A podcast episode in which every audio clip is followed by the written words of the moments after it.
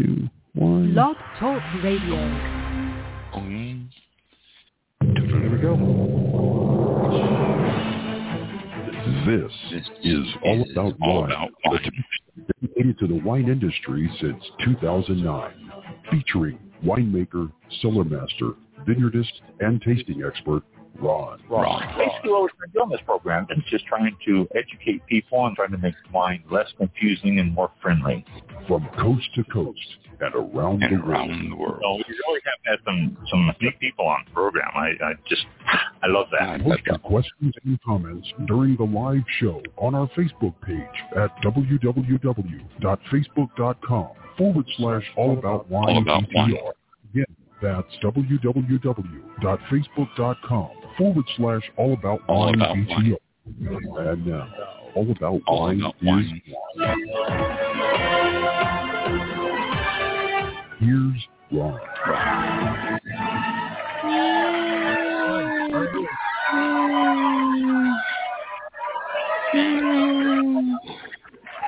All right. And we're on. Yeah, we're on live. Welcome to All About Wine. Our oh yeah, I was going. I was just going to say our number episode, but I don't have any idea how many numbered episodes we've done. I, have you ever counted them up? No, but there's a, uh, I think if I go to uh, episodes on here, I think it counts them and says 720, no, no, wait, that's hours. Uh, 629 published episodes on there right now. oh, okay. Wow. So yeah, Uh, wow. So this is probably 630. there you go. So yeah. welcome to episode number six hundred and thirty. Took us 13 years to get 629. Boy, it's going to be a long time for the thousand mark, won't it? yeah. Yeah. We're over- halfway there. So we are. We are. We missed that 500 mark celebration. We, you know, We did. uh, yeah. Don't know what that was. Uh, I I don't know when that Well, was either. Uh-huh. So we have uh we are live. Thank y'all for tuning in and I don't have anything. Uh, Mm, yeah. We got good. welcome to Hmm. episode 630 of Mhm. All About Wine. Last week's show was a little bit off topic, uh, but still, it was an enjoyable show. Yeah. You know, had, had fun. We got some laughs out of it, and uh, so, uh, but uh, Cap does have a book out, and uh, he is he is a very good writer. So you can catch his website. Uh, you can join him on Facebook too. He's he's on Facebook, and you can Yeah. sign up to join him on Facebook and contact him to get his his books. He's got two of them now. Uh, not thick read books. There are much smaller. Novelettes are I don't know. We discussed the perimeters of a writer or a novelist or all that, but I don't think we ever came to a conclusion. So, um, but he's got he's got a couple of short short books out that are enjoyable, ten dollars each. So get a hold of him and uh, get your uh, get your books. And uh, he's uh, going to be doing another one. I talked to him. He says he's got a a head full of ideas that he's going to be getting out in a series of books. Excuse me. And he said that, like Mike pointed out, if he does all his episodes on his website, why would he want to condense it and sell it as a book? And he and I were talking along with, uh, well, actually, with Mike and uh, Cigar Craig um, last night, and Cap says he has decided that what he's going to do is re-edit the books, uh, the episodes that he's got out, and he's going to have an alternative ending in his book as opposed to Oh. So Nice. that's how. He, yeah. yeah, yeah, a good idea. So, so Oh, uh, that's that's what he's going to do. Uh, we I, I we have a guest next week, I think.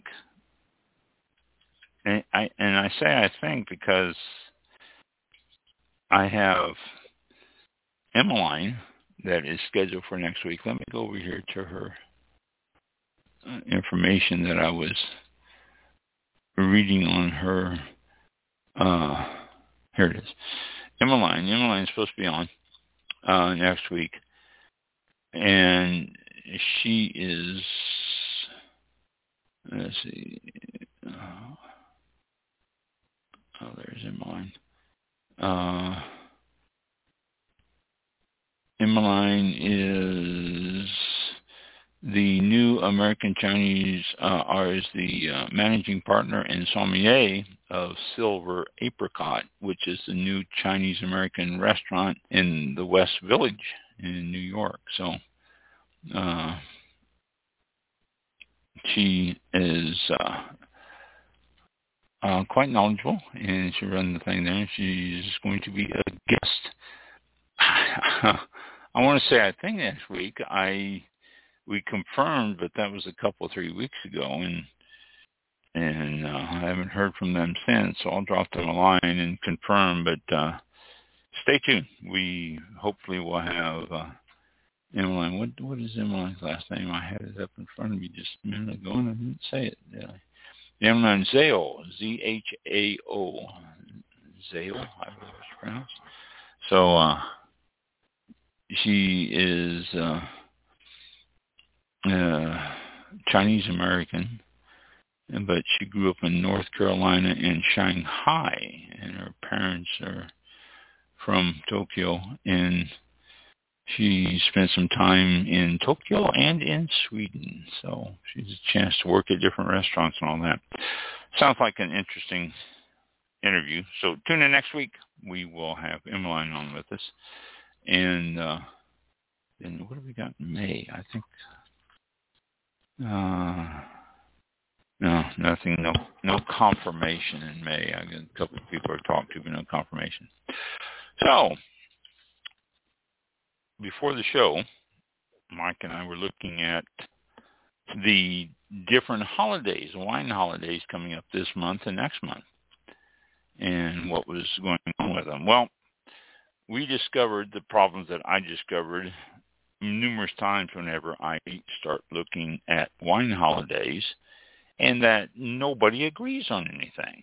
Nobody uh, in fact, I had this this one website I found here and it said wine holidays for 2023 the complete list of international wine days. All right. So I started to look through this list and it's missing ones. It's just that some that other lists have and, and stuff like that. You, you're going, well, why, if this is the complete list, why is it not complete?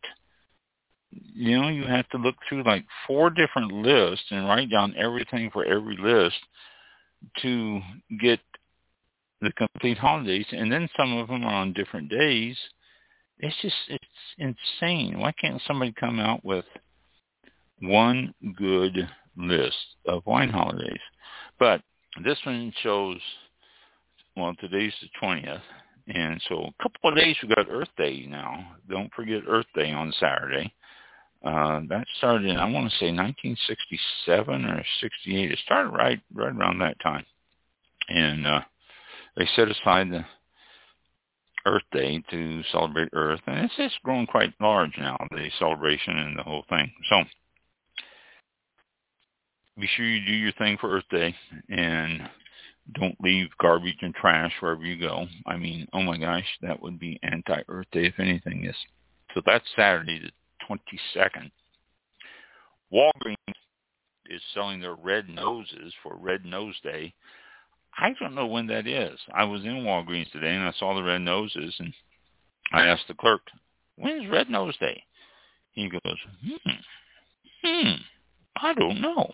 So I, you know, I, and I thought he walked away, and I thought he was going to go ask somebody else, but he never came back. I was done with the transaction, so I, oh well. So I don't know. Uh, Red Nose Day is coming up here through Walgreens. It's a pretty big thing. They have TV shows, and it's helped to raise money for, uh, I think, kids cancer. I'm not sure right offhand. Always buy red nose every year. I haven't bought mine this year yet though. Uh, and then April 17th, that's already passed. I see, I, and May 5th, they say here, is International Sauvignon Blanc Day, the first Friday in May on this list here. Okay, so those are the only ones we got in the beginning of April and May. So then we go back here and we go to this National Wine Day in 2324, a holiday calendar. And uh, fun facts about wine, National Wine Day customs and traditions. And what do they got here? They don't have a list. They just history of National Wine Day. I guess it's just one day. National Wine Day is May 25th. It says National Wine Day, not to be confused with the holiday National Drink Wine Day, is a holiday which is celebrated annually in the United States on May 25th. The purpose is very simple. It's a day to buy wine, appreciate wine, and enjoy the history of wine. So, yeah, May 25th is National Wine Day. Uh, which is a Thursday, which will we'll have a show on that day. So we'll talk, try to talk about that more. And oh, here you go. He has a list of fun facts for wine. I'll read you these. The smell of an older wine is called a bouquet. The smell of a younger wine is called the aroma. I disagree. Wine only has one-tenth of the antioxidants of soy sauce yeah, I'm going to have myself a glass of soy sauce so I can get my antioxidants as opposed to wine. Why don't I drink 10 glasses of wine and then I'll have the same amount as soy sauce? The California, uh, the states of California, Florida, and New York lead the U.S. in wine consumption. Wine has been produced in northwestern France since Roman times. The Romans mixed lead with wine to help preserve it and give it a sweeter taste. And they did. I've read that before too. Uh, ice wine, known as Eiswein, made by frozen grapes, was invented by the Germans. Not all wine improves with age. We knew that too. More wine grapes are planted than any other crop in the world. Hmm, that might be that statement might be suspect. I I don't know. I I don't know. I think soybeans is number one, but I don't know. Grapes for dark red wines grow in warmer climates, while white wine grapes grow in cooler climates. Global warming may change where wine can be grown in the future. Oh, there you go. Some fun wine facts that uh, this site throughout there. Uh, 2022 guide. I don't want 22. And this one, International Wine and Grape Days calendar 2023. Now this might show grapes, whereas some of them don't. Yeah, I know it uses cookies. Everything uses cookies. Uh, okay a little bit more on than the others. April 27th, World uh, Masalan Day, 28th of April, International Viognier Day, celebrated on the last Friday of April, and then May 5th, International Sauvignon, Sauvignon Blanc Day, and May 6th, International Baga, Bega, B-A-G-A, Bega Day. That's celebrated every first Saturday in May uh, Portuguese. It's a Portuguese variety. And World Moscato Day is coming up on May the 9th.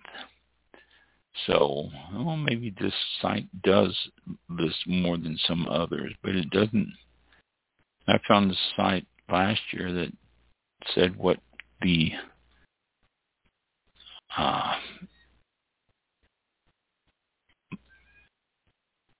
what was that? Oh, there's kids outside the window running around playing, and, and some somebody was in pain out there.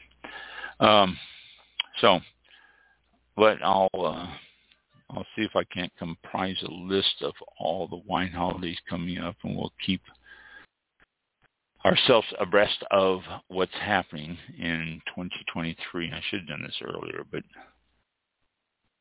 well, I didn't. So we will make a list of that so we'll know what we're celebrating every week. Okay. Uh, let's see. Valpolicella. I'm going to talk about Valpolicella tonight. Uh, uh, Wine Folly came out with an article about Valpolicella, and I thought, well, you know, that might be a good one to follow up on and talk a little bit more about Valpolicella and where it's from and what it's what it's all about. Because Valpolicella region makes a sweet red wine. And the reason I was searching for a sweet red wine is uh, we may have a new listener out there. Played golf last Sunday, and we were joined by and the uh, oh geez, I got a blank on his name. Um, uh, uh, well, I'll think of it in a little bit. Uh, but he was playing. And his wife was not. She was riding along, and his wife is a wine drinker, a big wine drinker. She's into it and all that. I gave her a card and told her to join us on the show. So she she might even be joining us tonight. I don't know, but she. uh uh Oh, I almost had his name there and it disappeared from my head. Um, but Maggie was her name, Maggie uh, said that uh, she liked. Uh, well, she asked for a recommendation for a sweet red, and I said, well, you know, if you want sparkling, you know, the Brusco, but I I like ones with the red wines. If you look for reds, try Carmenere. It's got a little bit of pepperiness to it, but not really sweet. Uh, Barbera, a little bit lighter. I did recommend to her Gewürztraminer, which is a white wine. She never heard of that, never tasted it, and I hope she did pick it up and try that. Uh, but uh, uh, the Valpolicella, uh, I didn't think about that when I talked to her. So Maggie, if you're listening to the show, then Valpolicella, it's a an Italian wine, and it is a blend. And let's go to let me find my information here for uh, Valpolicella, and oh, I just my engineer just brought me in a, a glass of our evening wine. This is imagery. Cabernet Sauvignon. Really a cool, cool label on it. It would be a pain to put those on there. Well, they have a machine that does it. It's California. It's a 2019 vintage. What does that say underneath here? Let me see. Uh, it's embossed. Got an embossed thing here that's hard to read. Uh, something your palate. And that's what it says. Something and then your palate. Uh, well, let me look under this. Uh, I gotta.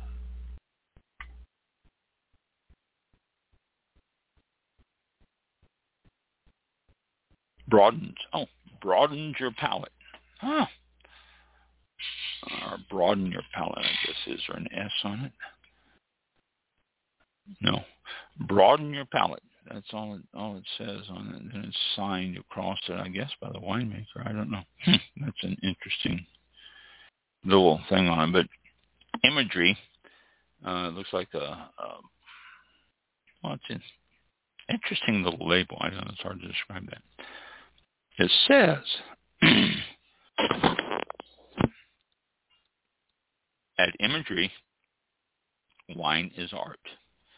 For 20 years, we've been pairing unconventional wines with original artwork at our Sonoma estate. That artistic spirit is brought forward in a new generation of wines that feature a twist on the tradition.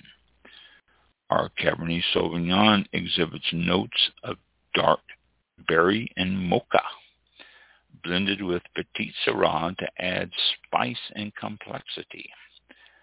Savor a glass and broaden your palate. Now there it is again, broaden your palate. Uh, 13.5% alcohol, uh, bottled and everything. What's that? Certified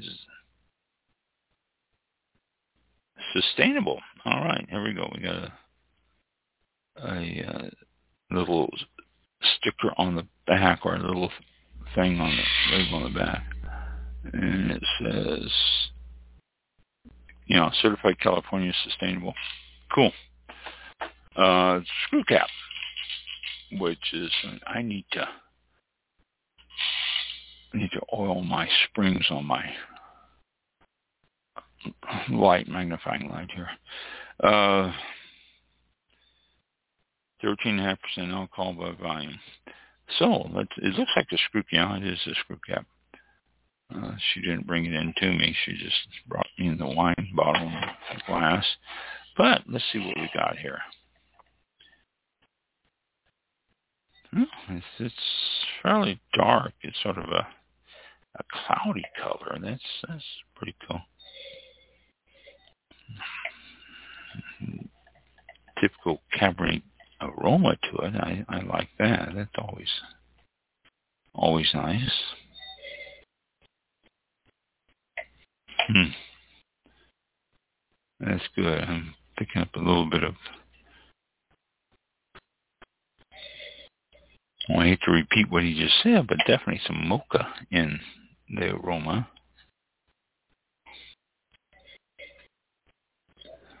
Dark berries. Nothing explicit but dark berries. Hmm. And the taste here. Let's see what we got.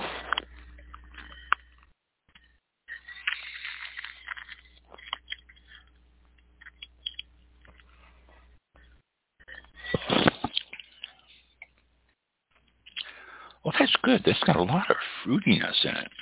I wouldn't. I wouldn't want to age this too long. If I did, I'm afraid it would. I'm not getting a lot of tannins in it. I don't know what it would do to it if I age it. Uh, it's a 2019. I guess they released it in 2020, 2021, so it is already a couple years old at least. But it's got a lot of fruit in it, a lot of nice fruity flavors. Uh, I mentioned the dark berries is really coming out in it. Um, getting some uh, blackberry, a little bit of blueberry in there, uh, and nice aftertaste. Uh, I guess you can call uh, the berries bring out some sort of a well, I hate to say sweet, but uh, for lack of a better word, sweet. Maybe a little bit of um, uh, the berry fruitiness in it. It's, this is really good. We we've had this before and we like it. We have picked it up and it was on sale actually recently and I went down to try to find it and I couldn't find it. It was sold out. So I don't know if we've got others. I hope this isn't the last one. This is very good. And then the for sale ones might even be a different vintage too, which obviously could make a difference. But this is really quite quite good.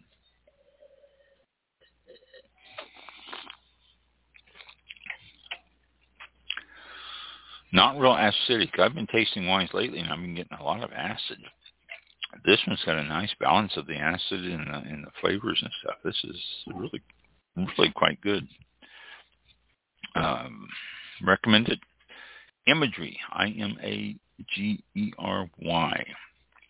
This is their Cabernet Sauvignon. I don't know what else they put out. I, I they're Mike, if you get a chance, check out their website and maybe let us know what else they they have available. Seagulls outside there. I don't know why we're getting seagulls. Um, That's imagery of steak wine. Imagery, and I M A G E R Y. Okay. Oh yeah, yeah. Imagery Estate, bottled by Imagery mm-hmm. Estate Winery. It says here at the very bottom. That's the only place it says yep. estate. Yeah. Uh, if memory serves me correctly, they are located in Glen Ellen, California, off of Glen Highway Ellen. 12. Oh, Yeah, I just from memory. I'm not sure if that's how accurate that is, but uh, um, they have uh, they have- they have quite a few. Man, it's, some of these are expensive. Wow. Yeah, I'm looking at forty nine dollars, thirty nine. Oh, there's a twenty nine. Um, most of these seem to be around forty nine dollars, and they go up to sixty sixty dollars. Looks like the maximum, but um, wow. a couple of twenty nine dollars. But yeah, they have quite a few uh, offerings for sure. Um, yeah, there's uh, ninety one. I one, don't know. Yeah, yeah, just reds, whites. They have a wine club. Um, their story, their winemaker information. It's pretty good. Wow. Uh, pretty good. Um, for more details, go to imagerywinery.com. There you go, imagerywinery.com. yeah, Yeah. it's it's well. I a- what a- I guarantee you, we did not spend twenty nine or thirty dollars for this bottle of wine. I I don't know. That's odd that they would have that so expensive. Uh, Mm, we usually try to keep it, you know, well, no, I usually try to keep around 25, a little less than 25. You know, if it's Yeah. 29, that's a little bit too much. So I don't know. That's odd that, Mm. that they're showing those prices. But you can check your local uh, yeah. wine shops and stuff. But it's just nice. It's it's not. Yeah. It's light, but it's just got a lot of fruitiness to it. I really enjoy that. Yeah, that one. Uh, they have the 2020 version, uh, the cab there, and it says uh, twenty dollars or club price is sixteen. So they Oh, do have some twenty to five dollar range, ranges. Um, I've just seen a lot of 49 ones. I'm like, whoa, okay. Yeah. Yeah. Getting it. And it says it Well. uh, has uh, scored 92 points, or is it? It just has 92 Well. points on it. So You know, that's yeah, that's good. That's a good score on it. Yeah. And you know, yeah, and I would give it something around there too because of the, the fruitiness and flavor. It's not one to be aged, but it's really a nice. I keep saying fruity, but this is this is really a nice fruity Cabernet. So, hmm, very good. Imagery Vineyard, you say, or Mhm. Imagery Winery? Image, imagerywinery.com. Okay, there you go. Check it out. It's uh, you know just because we're having it tonight, that's why I'm talking about screw cap on it too. That, you know, so you know, getting up into a little bit higher price range there, and they're still doing screw caps. That's impressive. Yeah. Uh, okay, let me find. Uh, the oh where is she wine folly there we go okay wine folly uh it says sweet she says sweet red wines are ideal for beginner wine drinkers who crave a transition from the soft drinks into wine but the perception is that sweet reds are cheap or a basic wine. They're not. And I have to agree with her 100% on this here. They are not cheap and and or uh, a basic wine. Uh, there's few sweet reds, she says out there, that will change your mind. A short list of sweet red wines that deserve any drinker's radar. And she lists a, uh, well, full body like imports and stuff she has listed here. And um and then she has light fizzy uh example uh lambrusco and then she has medium body, which is basically the style we're going to talk about tonight the Recioto del uh, Val, valpolicella valpolicella. And that's a medium bodied uh the sweet sparkling wines, Lambrusca is, is probably the the ones that people are really familiar with. It's darker. It's you a little bit, excuse me, uh, violet hued wines and stuff like that, and you're going to get uh, raspberries and, and uh, blackberry, blueberry, black currant, all that on most of Lambrusco, and they're going to be bubbly. So, um, here's a uh, well, she has listed here. Lambrusco wines have a system of labeling the sweetness level of wine to make it easy to find the level of sweetness you want. So here you go. This is uh, if you like sweet wines and uh, Drew, there you go. Maggie, Maggie and Drew, we played with uh, Sunday. Boy, I knew I'd remember the name. Um, uh, Drew, I he works at the uh, hospital, uh, local hospital to the golf course, and he said at the beginning of the game that he works in the operating room, and toward the end of the game, I asked him, I said, so, you know, are you actually in the operating room? in there? He goes, oh, yeah. I said, what do you do? And he says, uh, I'm, I'm the heart surgeon there. I go, really? He goes, yeah. He says, I guarantee you I do better on heart surgery than I do on golf. So, so I, uh, he, uh, but he's, uh, he's a heart surgeon at the, at the local hospital down there. The uh, so here you go, Maggie. Here's a list of the sweetness. Something to keep in mind. Secco, S-E-C-C-O, is 15 grams per liter of residual sugar. And you know, people don't know what that means. 15 grams per liter of residual sugar dig out a spoon and a, a grams spoon and pour 15 grams into it of sugar and that will show you but this is per liter okay 15 grams per liter of residual sugar. That will give you an idea of how this is, how much sugar is sorted out in this. And you can always pour it into a glass of, or into a liter of water and stir it up and take a sip of it. This is a good way to see how much sweetness is in these wines and you can get an idea and it also helps you establish in your mind how sweet wines are whenever you hear the amount of residual sugar because it's almost always listed as so many grams per liter. And that's just the the standard.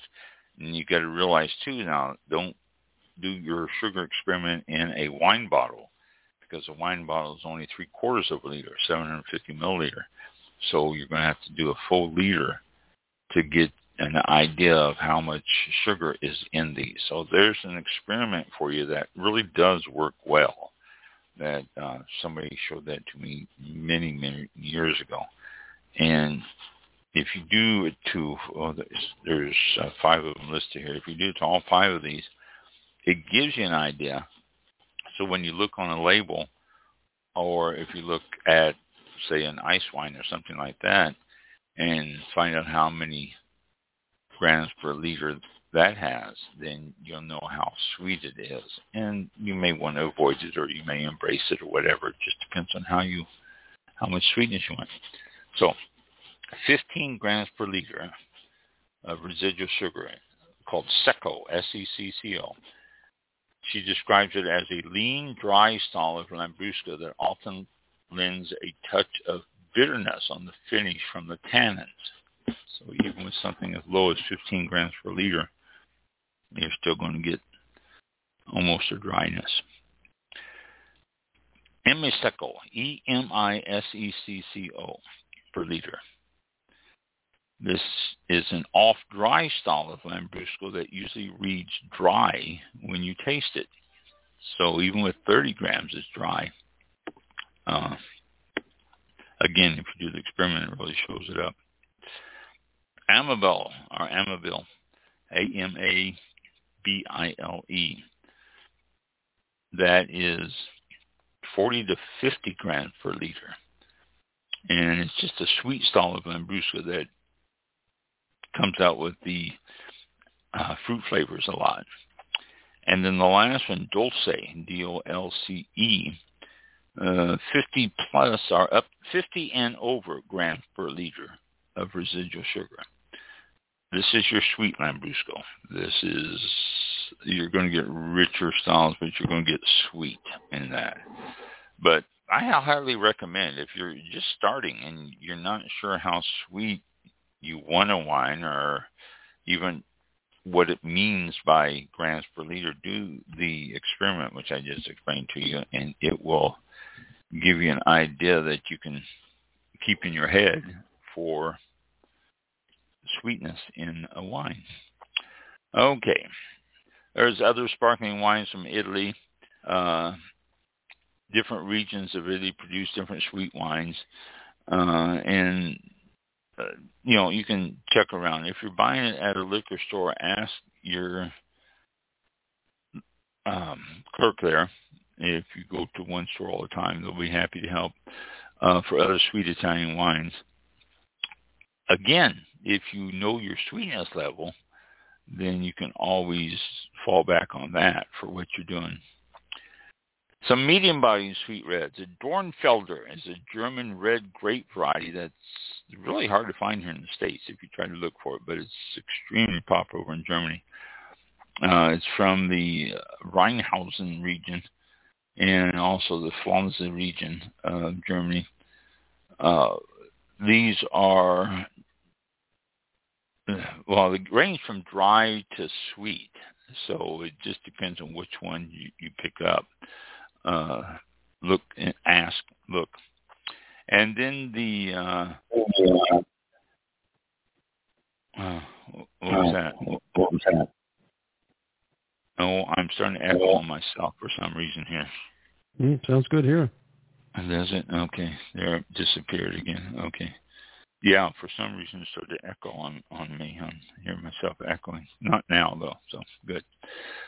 Okay, uh, della Valpolicella, uh, same region as produces the Amarone, and it also produces some fine sweet uh, Passito wines. Um, rich aromas, rich flavors, uh, you get black cherry, cranberry, vanilla, cinnamon, uh, flavors of chocolate, you know, smooth chocolate. And these are known to age some of the Recioto della Valpolicella is known to age for 20 or 30 years. So uh, you're going to be paying for those too. So keep that in mind. And then you want other sweet wines. Excuse me you want other sweet wines, start getting into ports. And, and again, Portugal, you're going to find some ports uh, in the Douro region, which is the most popular, northern Portugal. And these ports are going to be sweet. Ports are noted to be sweet, but they are also fortified and they're going to be higher alcohol if you get a port. Uh, you can also find port styles of wine from not just Portugal, but all, all over. I mean, California makes them, New York, uh, you, everywhere. You can find a port from just about anybody now. Uh, it's illegal to call it a port. You call it a port style. Um, but those are sweet. And those tend to be a little bit, a, a port tends to be not only sweet, but heavier, uh, fuller mouthfeel. When I say heavier, it's going to you're really going to taste the, the the fullness in the mouth. It is sweet though, and that's part of what you're tasting is that that overpowering sweetness in the mouth. I made a strawberry port at the winery that was very very good, and it was sweet. It wasn't real heavy though. I mean the the strawberries I think toned it down a little bit um, when I fortified it. So it wasn't overpowering. And you, so there's some uh, sweeter wines. Uh, Maggie, if you're listening, there's a list of sweeter wines for you. And uh, let's see, let's look at something else here on the uh, the main grapes of uh, Valpolicella and Corvina. Corvina is, is uh, uh, makes a light-bodied, low-tannin red wine. And they also make full-bodied, high-alcohol tannic reds and also sweet wines. Okay, Cor- Corvina Veronese. And the primary flavors you're going to find in these is a, a tart cherry, cinnamon, little chocolatiness, uh, port wines, you're going to pick up chocolate a lot. That's that's one of the fun things with port wines is you really can pick up chocolate in, in port wines. Uh, also, in these you're talking white pepper and green almond. Um, dry wines, uh, you'll you'll find quite a few of those. Medium body, low tannin high acidity and reasonably high alcohol, 13.5 to 15% alcohol. Corvina, food pairings. Uh, get a bottle of Corvina Valpolicella and some strawberries, great combination. Uh, pasta dishes, always good. Pork chops, uh, roasted vegetable quiche, uh, some good pairings with the Corvina. Amarone uh, is uh, made with Corvina and Corvinone, Corvina 9 uh, grapes. Uh, and it's grown in Italy, Argentina, Chile, Canada. Only they say only about one acre in Canada. And let's see what else we got here. Okay. That's a little color chart, which is hard to do on a radio, isn't it?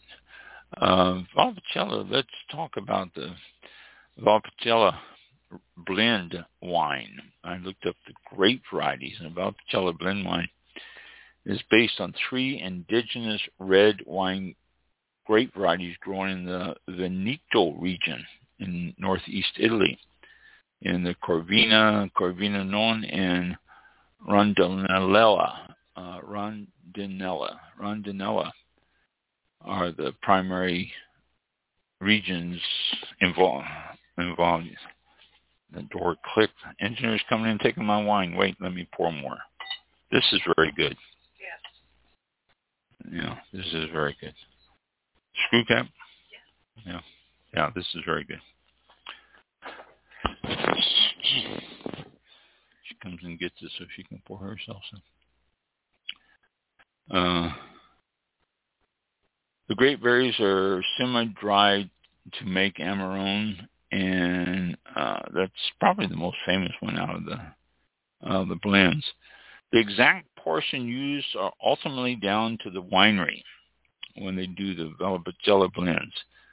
Uh, Corvina, which I just told you plays a starring role, uh, 45 to 95 percent in the various levels of Valpolicella red wine, and known more for its acidity and sour cherry flavors than its depth.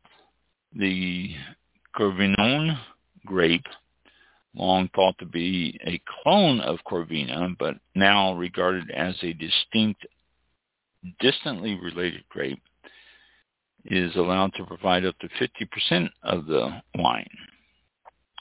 And then rondinella, used primarily to add color and body to the blend, offers some herbal notes and further accentuates the gentle spiciness of Corvina. And it can be up to 30%. So if you do those two, you're looking at 80% right there. Uh, they do say additional tannins and fresh acid are provided by uh, Molinara, though it is the least regarded of the three main grapes and is used only as an additive and it's on the decline. And he says the Valpolicella blend is most commonly used to produce dry table wine, but may also be used to make sweet, semi-sweet, and even sparkling wines. The most famous variation of dry Valpolicella is Amarone and it's a semi drying grapes is used to craft rich and often sweet wines of great concentration. Um, wines labeled as Ripassa, R-I-P-A-S-S-A, use the pressed skins of Amarone grapes in conjunction with traditional winemaking methods to add color, tannins, and complexity to the blends. So uh, there you go, Valpolicella. It's a, it's great if you have never had Valpolicella. By all means, pick one up. Uh, the little availability by region here shows Italy 100%, USA 0.01%, and Australia 0.01%. Now that's over 100%, so they really should have said Italy 99.98%, and then they would have been correct, but there you go. I had to get another drink of this very wonderful wine tonight. Uh, Valpolicella and Amarone, all that region, all that. The Amarone, you can look at them from prices from $416. Here's one at $416. Here's uh, Giuseppe Quintarelli Amarone della Valpolicella Classico Reserva DOCG Veneta, Italy. Listed as 95 out of 100, and the score is listed for $757. Then, of course, you can get them cheaper. Here's one for $17 for a uh. So, you're not paying 700 some odd for it. You can find them cheap. So uh, go get them. Uh, but there's your sweet wines. If you're looking for sweet wines, that's uh, the uh, Valpolicella region is going to start giving you the sweet wines and stuff like that. Uh, here's here's one for eleven dollars. Uh, nineteen 22. Yeah, so you can get them cheap. Okay, let me click, click, click, click out of this. And let me go to, oh, that's my wine holidays. And where it grows, that's, I've already got that. And here we are. Okay. And this is the Valpolicella, last thing. That's, uh, if you're not subscribing to Wine Folly, do so. I say that quite often, but they're very, very interesting and very good writing and very knowledgeable. And they got a lot of other stuff on there too you can get. It's not just uh, not just articles, but they sell a lot of merchandise and stuff. Uh, coming through here, Tassel Ridge Winery, Iowa. They are, uh, oh, looks like they're having their, is this a recipe? Enchiladas. And they suggest that pairing it with a Tassel Ridge um, Vizanti Red, a semi-sweet wine. Hmm. That's a lot. That sounds good. Uh, wine of the week, Ozzy Fonte Red. Uh, wine and wood, wood, wood, wood-fired oven pizza night by reservation only. That's the, tomorrow night. Uh, so if you're there, it's six to twelve dollars depending on what you get. Uh, looks like they're open back up full scale. Seated wine tastings by reservation only for space or space available. So, and it looks like the Tassel Ridge is, is back up. Excuse me. Uh, they're in the middle of pruning. It looks like. Uh, and it says cellar activities, bottling is on hold until they get caught up with pruning. So, you know, you got to the grapevines are what gives you your your wine, so you got to take care of priorities there. And let's see, I had something on this one that I saw, and I'm not going to thumb through that whole thing until I run across it again. Um, beverage dynamics. Let's see. And there's the sherry pairing suggestions. This is from Beverage Dynamics. And I suggest that uh, sherry be with, I don't know, they got extra pages and all that, and I'm not going to read through all that stuff and just uh, uh, pairing wine with a Brazilian steak dinner. That sounds good. So, all right, let me go over to these things here that I was looking at. Uh,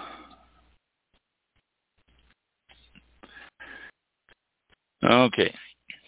Uh, back in 2005, uh, Mark Anderson embezzled thousands of bottles of wine from his clients, and then he set fire to the warehouse and destroyed 4.5 million bottles of wine worth 250 million dollars, and he put in a claim for it, and he just died.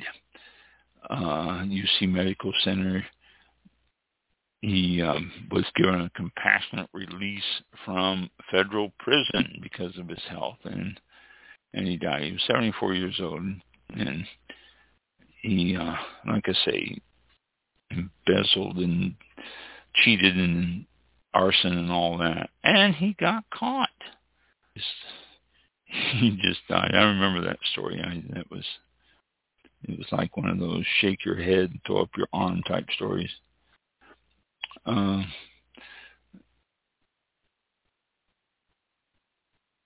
let's see, low alcohol wines. I see a lot of stuff about low alcohol wines.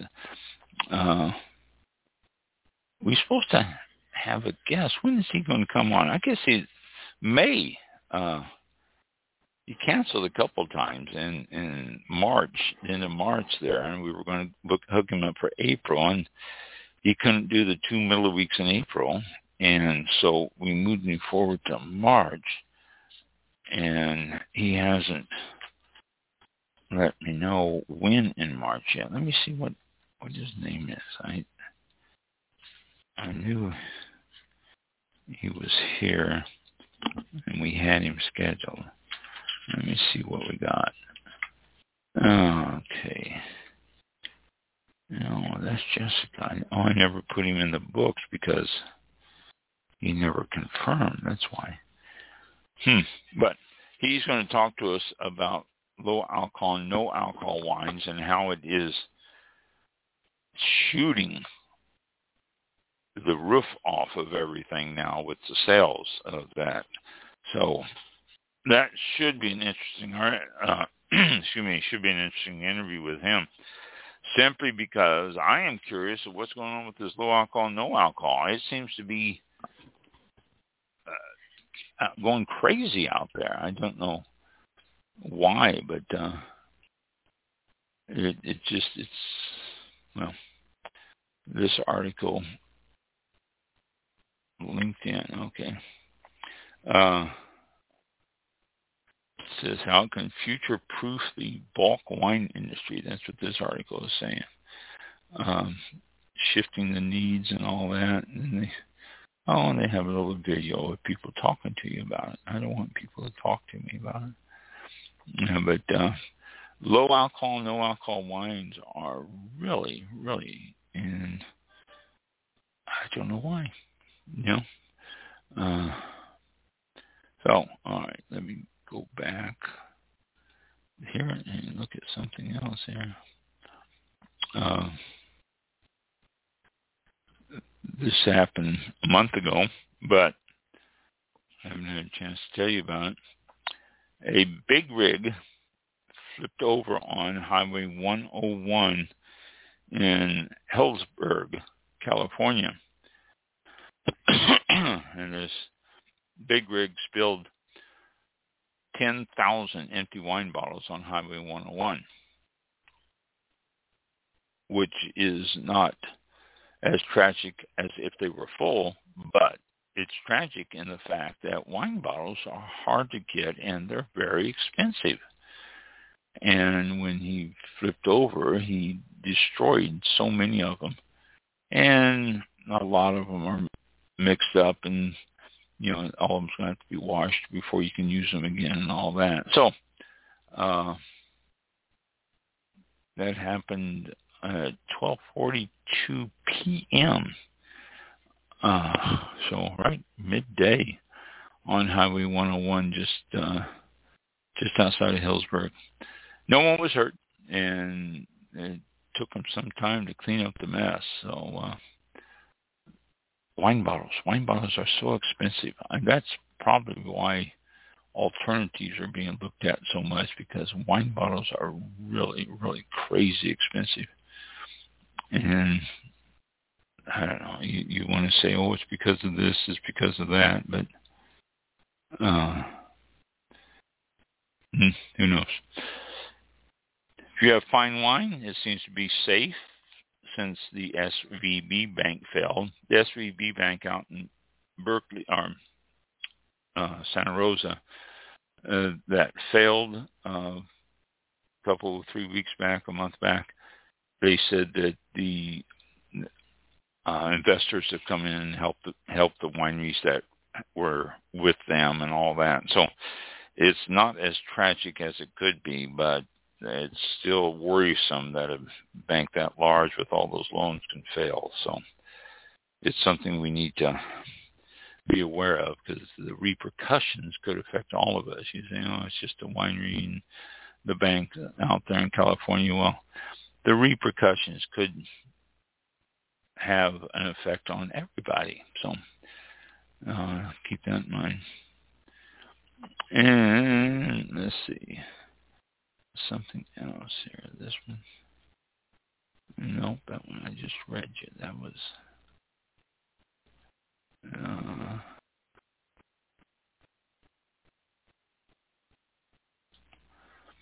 oh, okay. Uh, this is a while back. I don't know why I got to say, but I just saw this. But this is from Friday, March 17th. And this article. I won't go through it. I'll just I'll tell you about this quickly here. But it says SVB Financial files for Chapter 11 bankruptcy protection. Says it has 2.2 billion dollars in liquidity. Know, this is the one that failed. It failed about what was it, a couple of weeks after it filed for this bankruptcy protection. So, you know, a uh, warning signs there. It seems like uh, Chapter 11 process would allow them to preserve value as it evaluates alternatives. Well, I guess it didn't work, did it? Uh, they went out of business. And they really, really did owe a lot of money, uh, $2.2 billion. Says as part of the process, SVB Financial is also disclosing some of the financial state of the holding company, which had a market cap of about $12 billion before shares plunged last Friday as depositors made a run on the bank. Trading was halted at the point that the market cap was slashed to about half of that $12 billion. So people knew about it and people went to get the money out. You know, uh, shades of the Great Depression where people ran to the bank and tried to get their money out and they didn't have enough cash on hand. Everybody panicked. So, uh, interesting that they fall for bankruptcy shortly before they failed there. Hmm. All right. Well, that's it for tonight. Uh, we have a guest next week, I hope and Emmeline. And so I'll try to confirm that. Check our uh, site. We'll our uh, Facebook page, I'll throw a thing up there that if we have a guest or Mike can do that, and as soon as I get it confirmed, and uh, it will always be on our program introduction page too, so you can always Right. see it there. Well, it is, uh, let's see how far behind this video feed is. Um, if you're watching the video live, it's 7.56, and if you're with us live, it's uh, one minute past 8 o'clock. I have no idea. Uh, it just gets further and further away. Uh, that'll do it for the show tonight, and um, hope, we'll see if we have a guest uh, next week. We'll let you know for sure on social media, as Ron said. Uh, join us uh, April 27th for All About Wine Thursday at 7 p.m. Uh, thank Don't you again. Birthday this Saturday. Please, this, um, yeah, it's Saturday or Sunday. I forgot which. Saturday, twenty second. Yeah. Saturday. All right. Um, so have a good weekend and uh, be responsible, and we'll talk to you next uh, Thursday. Thanks a lot. Be safe. Thanks for listening.